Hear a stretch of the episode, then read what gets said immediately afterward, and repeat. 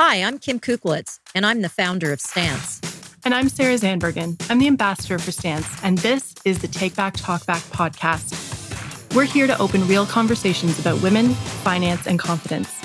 At Stance, we want women to confidently take ownership of their finances through open and informative conversations like this.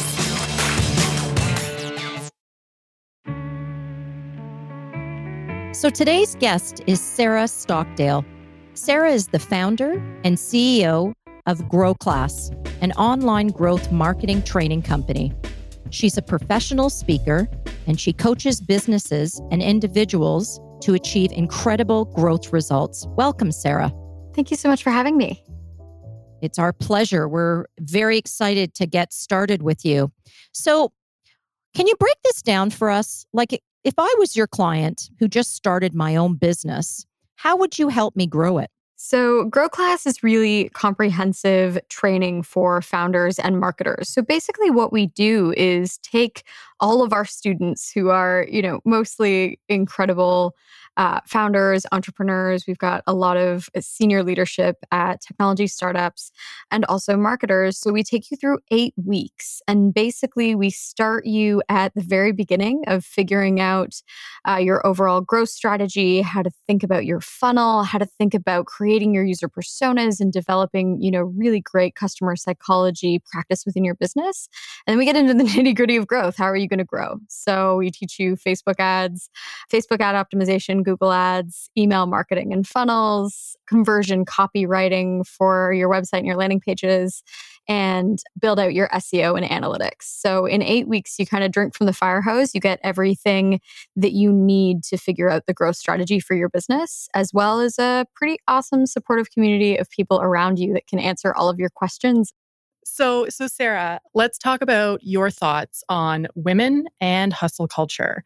So, I've heard you talk about looking good on paper versus reality and how how that can lead us to us spending more or making maybe poor financial decisions. So, let's let's hear it. Give it to us unplugged hustle culture in the way that it's been you know presented to us over the last few years as a woman and as an entrepreneur there's additional pressure to build your business and build it with, you know, potentially less resources, less funding statistically anyway, and to kind of prove your worth and and prove that, you know, you are able to build something of value and of quality. So there's pressure on all sides, right? People, especially the, I come from tech, so the Silicon Valley hustle culture is everyone is trying to optimize every part of their life. You know, we're putting butter in our coffee and putting ice packs on the back of your neck to burn extra calories at work. Like it's just absolutely ridiculous.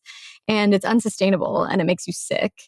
And I think when it comes, like when you're thinking about it from a financial point of view, if you're trying to appear, um, if you're trying to appear successful, like there's a difference between being successful and appearing successful. like that Mercedes that you're driving could have a whole lot of credit card debt behind it. Like it's not, I'm not impressed by that. I think, you know, the way I want to run my business is looking at eh, you know what is what is the impact that we can have specifically on women and marginalized communities but for everyone that we work with and how do we generate a, a you know generate an incredibly sustainable business that is you know, we're fully bootstrapped, we're fully customer funded. I didn't take any money even from a friends and family round. And that's because I think we we drive enough value that we don't need we, you know we already have that part figured out so we we don't need investment capital to try to make our business look bigger than it is uh, we can you know we can build it on a shoestring budget and we can still provide incredible value to our students and our clients without you know, the fancy. I, I worked for a startup that had like parties in Tahoe with yachts and like it didn't mean that we were revenue positive, you know, it just looked really good in photos. So I, I'm actually looking to build the, you know, the opposite of that kind of business, an incredibly sustainable, solid company that doesn't need to look shiny or fancy. And those are the stories that I gravitate like personally. And I think I'm probably part of your, your key demographic. And that's what I gravitate to on social media is don't, you know, blow smoke up wherever. But tell me, you know, are you driving a 2008 Toyota and like I'm going to respect you and I'm going to say, okay, you're being real with me rather than look at all these flashy things I have and and we could do that for you too. And it just screams uh MLM to me. Oh my gosh, there's so many in my industry, especially with online education. You know, half of the battle with what we have to do is undoing all of the damage that other folks in the space have been doing, like posing beside Lambos that are fully rented or someone's dad's, like just all of the nonsense that it's like you can make $100,000 in an e commerce business in 10 days. And I'm like, no, you can't. That's not realistic or true. and it's, you know, we're trying to undo all of the harm that this, uh, you know, rich tech influencer culture has created and actually help people create things that really do grow. It's an interesting world we live in now with social media. And Sarah and I talk about it all the time, right? Yes, social media can really help in certain circumstances, but it can also be troublesome for for a number of people and especially if you get caught up in that whole piece about you know look what i'm doing or you know look how much money i have right? You know some, something's got to change so I, i'm glad that you want to unravel that. So quote of yours i want to touch on from your bay street bull article about grow class was i couldn't find welcoming communities with people asking questions when they were new to something so let's talk about asking questions and feeling like it's okay to not know everything this is something I think about often when it comes to the subject of, of financial confidence. But I, I think it applies more widely. Would you agree? Yeah, absolutely. Like, I think a lot of the time, my lens is on growing companies, and you can make things if you're afraid to ask questions or if you've been discouraged from not knowing things. Like, I used to work with a lot of incredibly bright engineers and I still remember getting uh, a link once when I asked a question. I was coding in CSS and I didn't know how to do something. And uh, I asked a question and I got a link that said, let me Google that for you. And like I am all for trying to figure stuff out on oh your own. That is God. half of, you know, the job of any I know, right? Especially with, you know, the way that we've built Grow Class. One of the tenets of Grow Class is there are no dumb questions in Grow Class. And then there are no acronyms in Grow Class. Those are like two of our rules. But I think when it comes to financial confidence as well, like with anything that has some complexity to it, it is so, so important that people feel comfortable saying that they don't know how to do something or that they don't know what something means so that you can get them that information and they can make really good decisions you know whether it be about their business or about you know what choices they're making on the financial side um, just making it okay to say you don't know i think is really important for all of us to to grow and get better Absolutely. This is a conversation that Kim and I have all the time is if you're talking to a financial advisor and your financial advisor is just spouting out all of these acronyms because the financial industry is full of them too, let's make it okay to say, you know what? I don't actually know what that is and can we start there? Can we talk about that? Yeah, I think I think too like when it comes to financial advisors or even, you know, a lot of the time when you're when you're looking at, you know, even in my industry with things like putting together an SEO strategy or hiring an agency, the bad ones try to confuse you. Like if you come out of a meeting that's been, you know, full of acronyms and full of cloudy language, those are not people you want to work with. You want to work with someone who can break it down to a kindergartner and explain it to them because that means they really know what they're talking about. So I'm always, I'm also just, you know, incredulous and wary of people who use a lot of acronyms and who try to make things needlessly complicated. Because my question is, a why why do you want this person to not understand? Eh, what is in it for you if they don't understand? And b do you understand it if you're using all of this kind of funny language? Um, is it, are you compensating for something? So I, i'm very much a proponent of you know no acronyms simple simple language. If you can't break it down for a kindergartner you probably don't know well, it well enough to be teaching it or advising on it. When we go to the doctor okay and you know the doctor says okay so there's something you know you got da da da da da da da and you're like oh my god what is that right because they've used this lingo that why would I know any of these medical terms? Right. And often what we do is we walk out of the doctor's office, we get home, and, you know, we're discussing with our partners. So, what did the doctor say? Well, the doctor said that, you know, they think, or I've got, bop, bop, bop, bop. What, what is that? I don't know. You didn't ask. So, like our society in, in lots of professions, and even in, in it's not just in the medical profession, it could be in the legal or the financial, but yeah, why are people using these these words and what why would we expect why would they expect us to understand what they're talking about unless I'm in that field?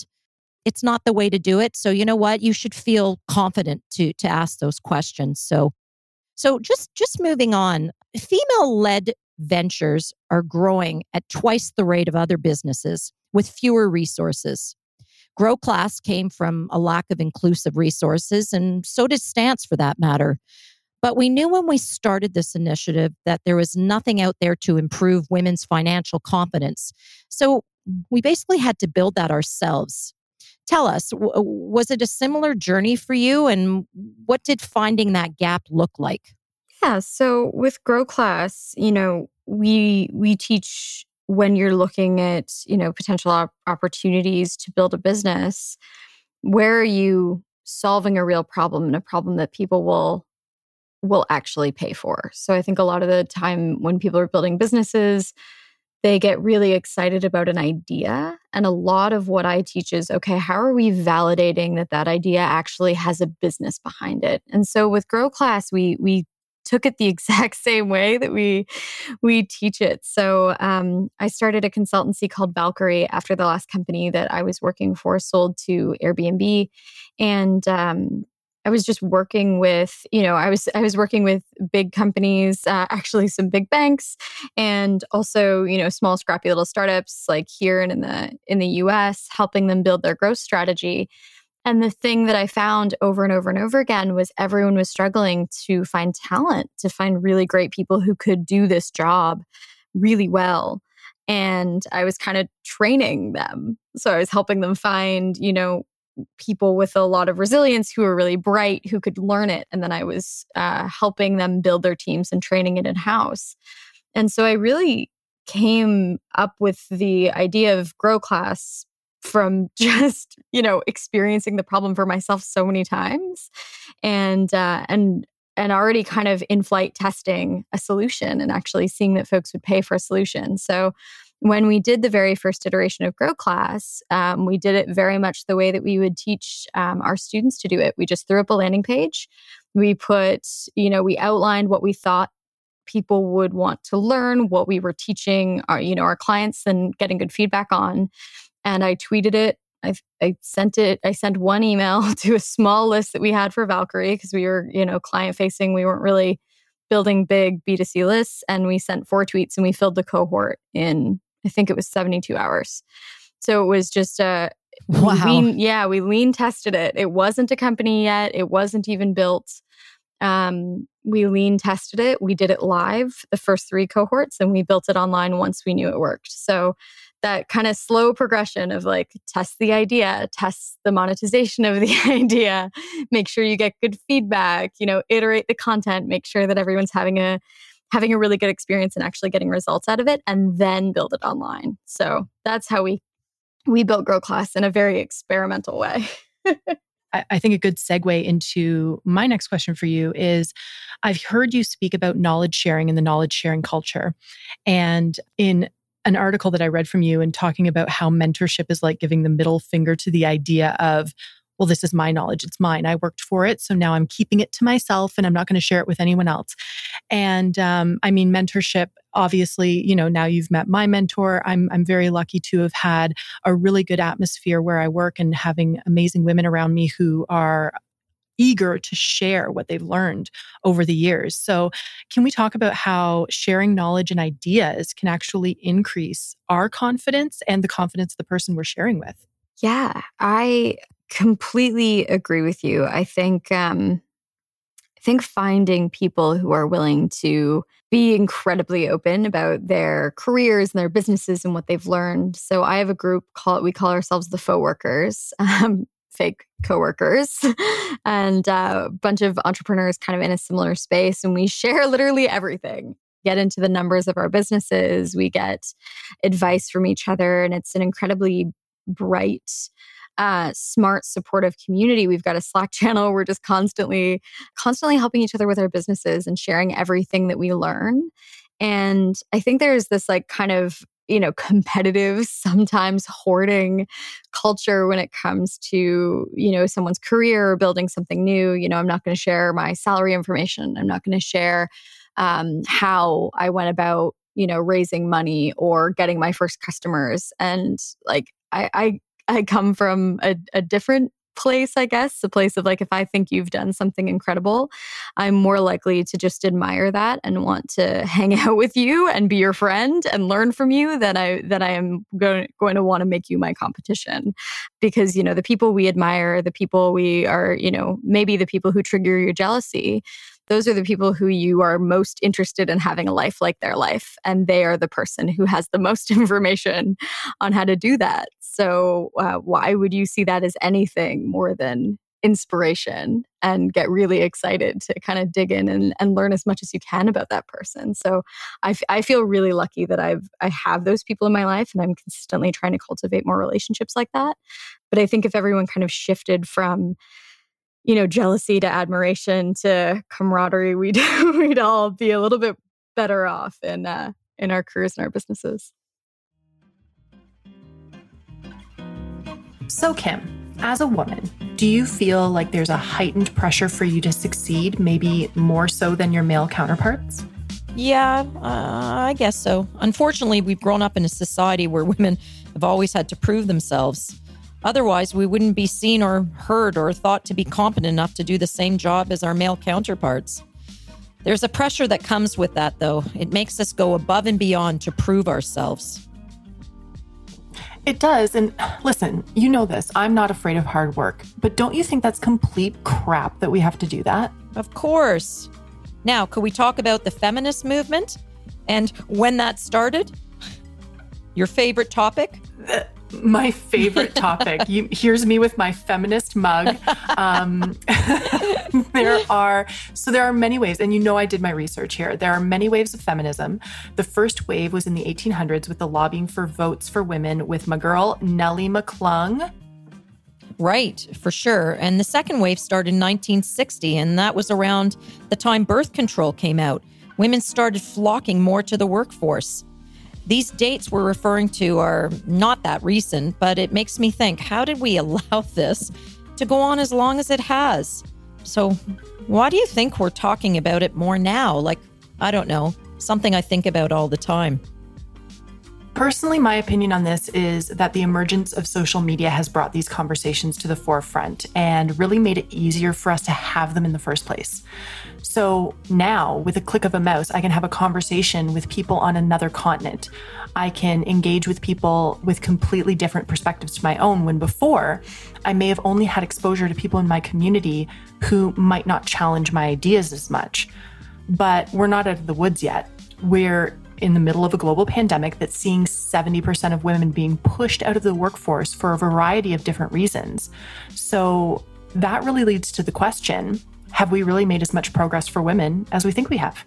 For our listeners, if you haven't already, check out episode one where we talk more about what's becoming known as the She-cession. I was really struck when Sarah shared that in a programming job early on, someone sent her a let me Google that for you link, which I think is so rude. Um, so there's a stigma in admitting that you don't know something, which is ridiculous. And on the flip side, when you do know, there's a stigma to sharing. As we explored in this interview, there's a fear of being redundant if you share your knowledge. So I'm curious with you have you ever felt that? You have a wealth of experience and you've mentored a lot. Have you ever felt like if you share your knowledge, it'll have an adverse effect on you and your career? Not at all. We need to get better at not thinking we have all the answers or that we have to have all the answers. Being able to tap into someone that has experience and the wisdom and the knowledge to share is hugely important in someone moving forward. I love to share my experiences because my experiences might help someone navigate their career. But when we think we have all the answers and we're afraid to ask, that's baloney. Sometimes we're expected, regardless of our gender, to know everything. Listen, I don't know everything. My interests and my perspectives may be different. My point being, we need to feel more confident reaching out to others who do have the wisdom and knowledge and not be afraid to ask questions. Be curious, learn. Being curious is not a new thing. Let's talk about succeeding in a male dominated field. So I came up in the mortgage industry and I've been in the financial industry for about 30 plus years. And typically, this industry is seen as a very male dominated, is very male dominated. So I, I've watched it change. It's getting better, but there are a lot of industries, STEM is a big one, that are still very male dominated. I know what helped me personally succeed, but I also know it's going to look very different for you know women who are getting started in their careers now. What are your thoughts on that? Yeah, I came up very kind of similar to you in in tech. I was one of the only women working at the first startup that um, that I started in, and I've seen a bit of a positive progression in the field. But there's a lot of work that we still need to do. it, it is still it is still not a kind and welcoming space for you know women and marginalized folks. So there's there's a ton of work to do there, and I think what I've learned is, you know, I'm always looking for allies and other kind of folks who've been marginalized in the industry to kind of create our own spaces and create our own tables. I think, you know, the more we can share information with each other, one of the big things I think in tech is sharing salary information. So, talking openly about how much we're all getting paid, how much our counterparts are getting paid. It's the only way to figure out if in your in your workplace you are, you know, being massively underpaid against your you know your male coworkers um, which is a, a pretty consistent problem so i think just the you know finding people who you can have really open and honest conversations with and share as much information as possible. And you know again to what we were saying before not seeing other you know women that you're working with as competition uh, seeing you know potentially everyone you're working with as competition but also you know seeing them as a, a force of support. Um, at the the last company i was one of the only women on the leadership team and there was a crew of us before every team you know leadership team call we'd get on the phone and kind of you know figure out how to shine each other figure out who had ideas that needed to be heard who had resources that they need to get for their team and make a little bit of a plan of how we were going to tackle the meeting so that we could make sure that our ideas were heard and not potentially co-opted by other team members. So you know having having a group of people um, that just unapologetically supported each other was really helpful and i think with grow class like i'm just building my own table instead of going into work in a male dominated space i'm creating my own space and it's not always the easiest and it's not always an option open to everyone not everyone can go and start their own company. It comes from a space of immense privilege that I'm able to do this, but um, I'm building my own table so that I can make it as as inclusive as possible. I've been quoting you back to yourself all day. And, and one of the things that I love that you've said, and this is something I'm currently on the journey of doing, you've said, don't pad your incredible ideas with language to make other people comfortable. When I read that, I, I thought, abso freaking lootly, yes. So I've been trying to remove the justs from my language. I've just, oh, I just wanted to say, I just wanted to add just a little, can I have just a tiny little bit of your time? Um, I'm, I'm just over here in the corner. Um, or, or even a quick question. I have a quick question for you. It's not a long question. It's a quick question. And have you found that doing this yourself has grown your confidence? Because I know personally it has for me. Yeah, absolutely. I feel like a lot of the time women uh, speak in questions. So, like, we we are instead of speaking in statements as though you know this is something that I know for a fact. This is something that I have information on. This is my opinion. We will frame it as a question to make other people more comfortable, or we will pad it with language like, you know, I, you know, I, I was just thinking, or, you know, I, I just had an idea. And instead of just saying, this is a thing that I know, this is how I feel in this issue. This is what the research says. And I I actually have a Chrome extension that underlines all of my jests and all of my questions and you know anytime that it looks like I I've constructed a sentence that's got a little bit of weak language to it, I have a Chrome extension that underlines it for me so that I can, you know, make sure that I'm even writing more confidently because mm-hmm. I do think it it does help honestly the just the amount that we temper our our knowledge and our brilliance and our ideas with language that just waters it down a little bit, weakens it a little bit. I, I even for myself, I cannot get over the amount of just that I will put in my in my emails if I don't actively think about it. And yeah. I'm picturing myself opening up a, you know, when I send an email. I just wanted to, I just, I, I say it all the time. I didn't realize that I'm saying it all the time. That that's the more shocking thing. Um, wow. It's pretty game changing. I also find I do it with emojis. With emojis. Oh, 100%. Like you mean I'm, so you mean you're putting emojis in, you know, emails or Slack messages like smiley face? Yeah, to, you know, if you have if I'm, you know, and, and, I'm trying to do it less and less and less, but when I ask for something from someone on my team, um instead of just asking them for it, I'm softening it. I'm making it as as friendly and a non-threatening a request as possible. Yep. When when really I should just be able to ask for the thing. Well, you know why that is because you know what email doesn't. You know, you don't know the tone from an email, so you could read an email. Sarah could read the same email and take the tone very different than than I would. So it, that even brings it back that your point is even more um, compelling. Is that you know the way that we write and the language that we use, right? So, you know, so we're not having to do those things. Another quote from your Bay Street Bull that I really connected uh, with was, You don't know it all, none of us do. And I think that's a really important message. We are always learning, right? Yeah, I think uh, for me anyway, I I work in education now in tech and there's an arrogance to thinking that you have the answer to every question, uh, especially even with students, right? If I don't know, I'm not going to make something up. Um, Such arrogance, and and it's something that I learned from Tim Ryan, who's my boss at um, at Tilt, when I first started. When I first, you know, was growing my team, I had this, and I think it was an overcompensation thing, but I wasn't good at saying that I didn't know something. So when someone on my team would ask me, I would always be able to come up with an answer. And it didn't necessarily mean it was the right answer. It just meant that, like, I felt like I needed to have all of the answers. And Tim, I remember taking, I, I remember him taking me aside and saying, It's okay to say that you don't know.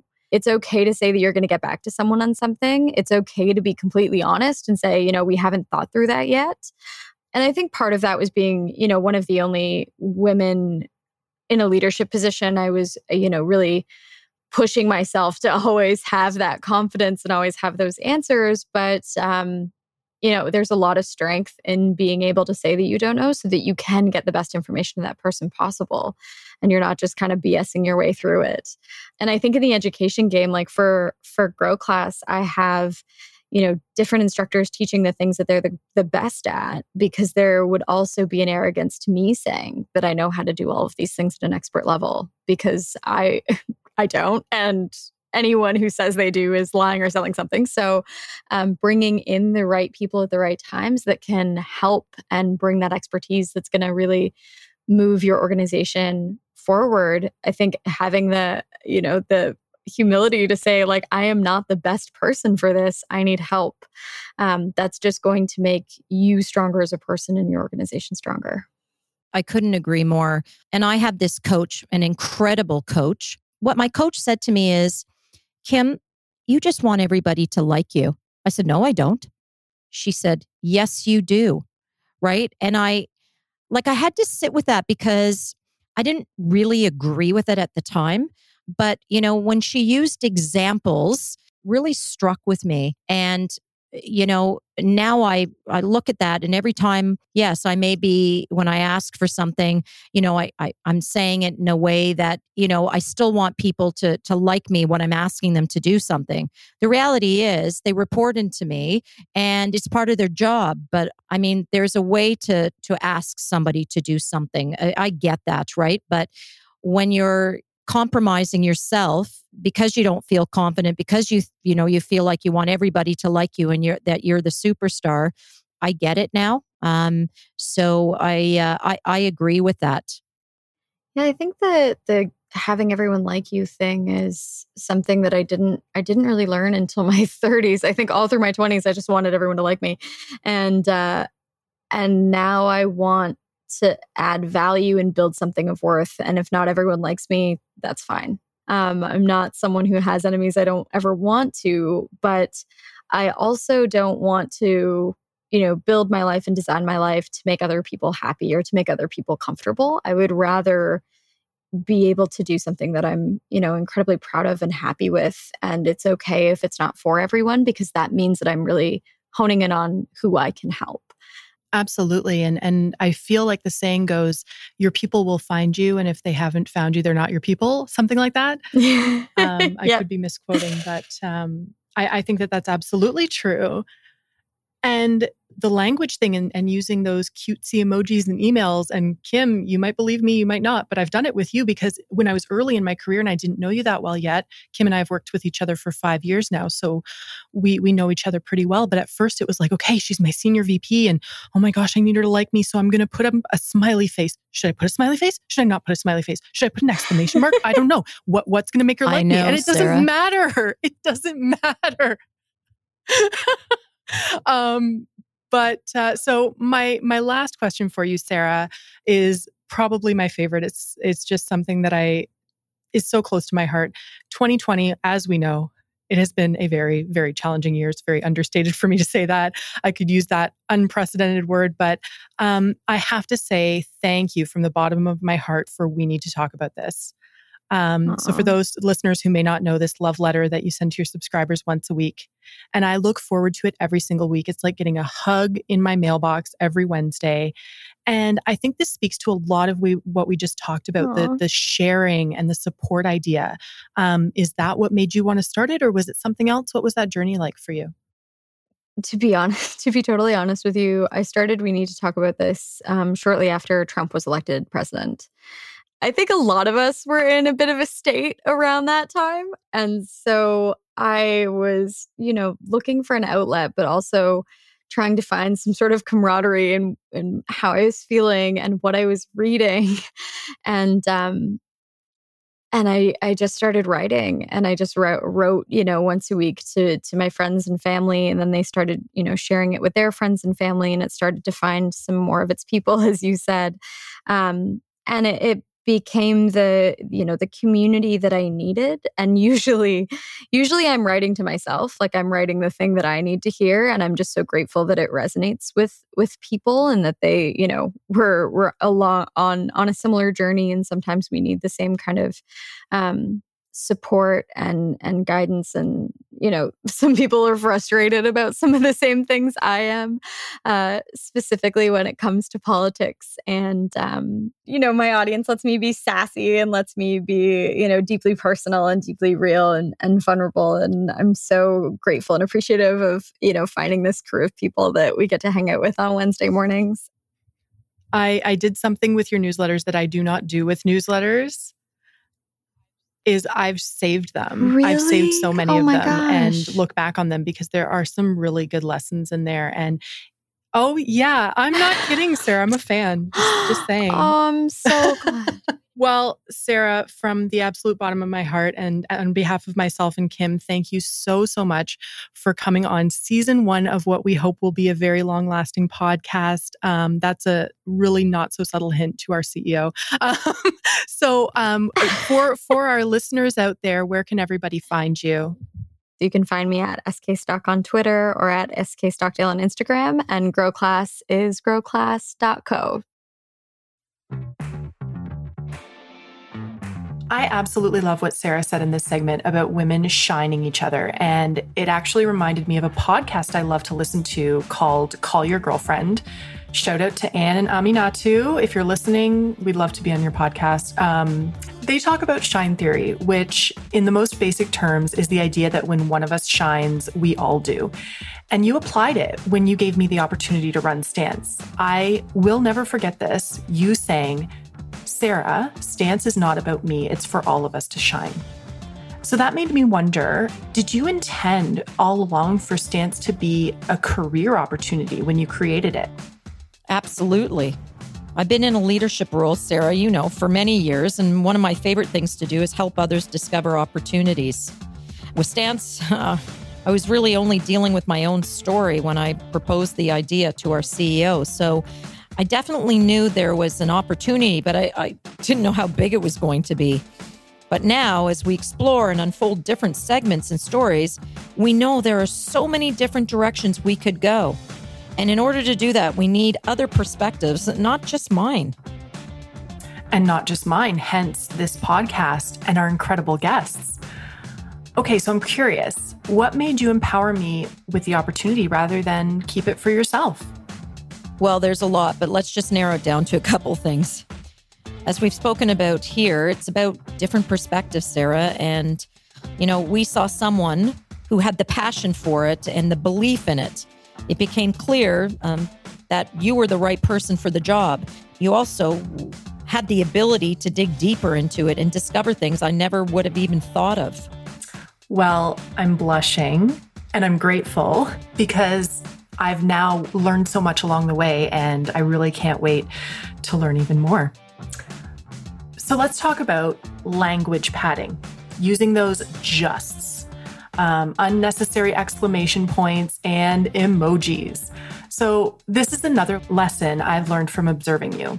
When I think back among the years, this is not something you do in your emails. You do not language pad, and you're someone who is widely respected and liked.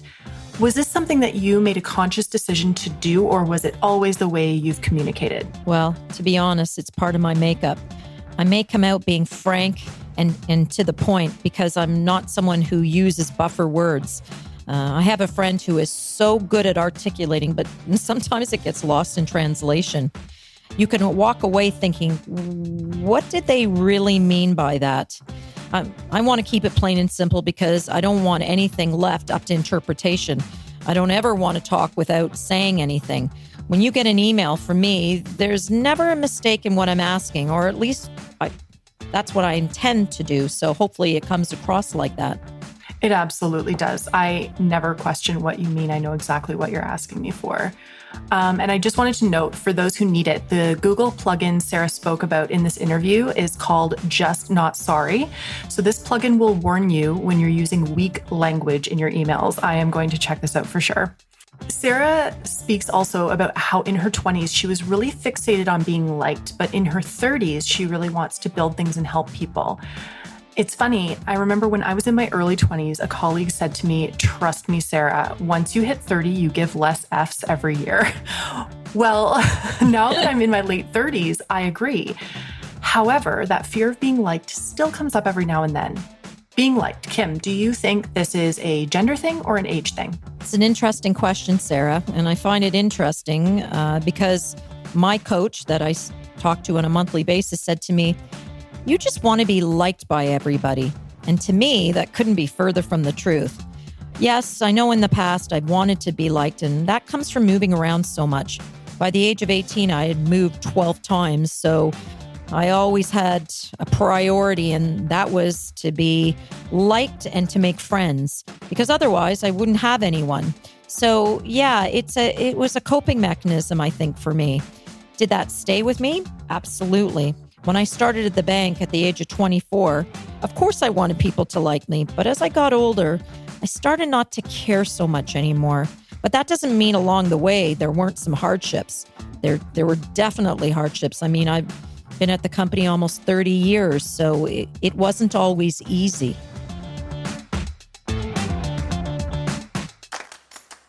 Thank you for listening to the Take Back Talk Back podcast the podcast where we open real conversations about women, finance, and confidence. At Stance, we want women to confidently take ownership of their finances through open and informative conversations, just like this one. You know, we don't talk about enough the sneaky ways we lose money. Everyone is always so quick to blame coffee, and I have to say, I'm sick of coffee getting such a bad reputation. I love coffee. I live on coffee please don't come for my coffee. There's something worse account fees. So many of us pay up to 20 bucks a month just to have our money in the bank. I have a word that could describe this, but I work for a bank, so maybe I'll just say it's poppycock. There is an alternative. EQ Bank doesn't charge monthly fees, transaction fees, Interac e transfer fees. There's no minimum balance, and you earn a high interest rate on every dollar. skip the bank fees, and have your coffee. The Take Back Talk Back podcast is brought to you by EQ Bank Money Well Banked. The views and opinions expressed in this podcast are those of the guests and do not necessarily reflect those of Equitable Bank. Any information provided is for information purposes only, and Equitable Bank makes no representations as to the validity, accuracy, or completeness or suitability of any content. You should seek the advice of a qualified professional or undertake your own research before making financial decisions. This podcast is produced by the phenomenal team at Quill. Thanks for listening. If you liked this episode, make sure to rate and review us on Apple Podcasts and follow us on Spotify.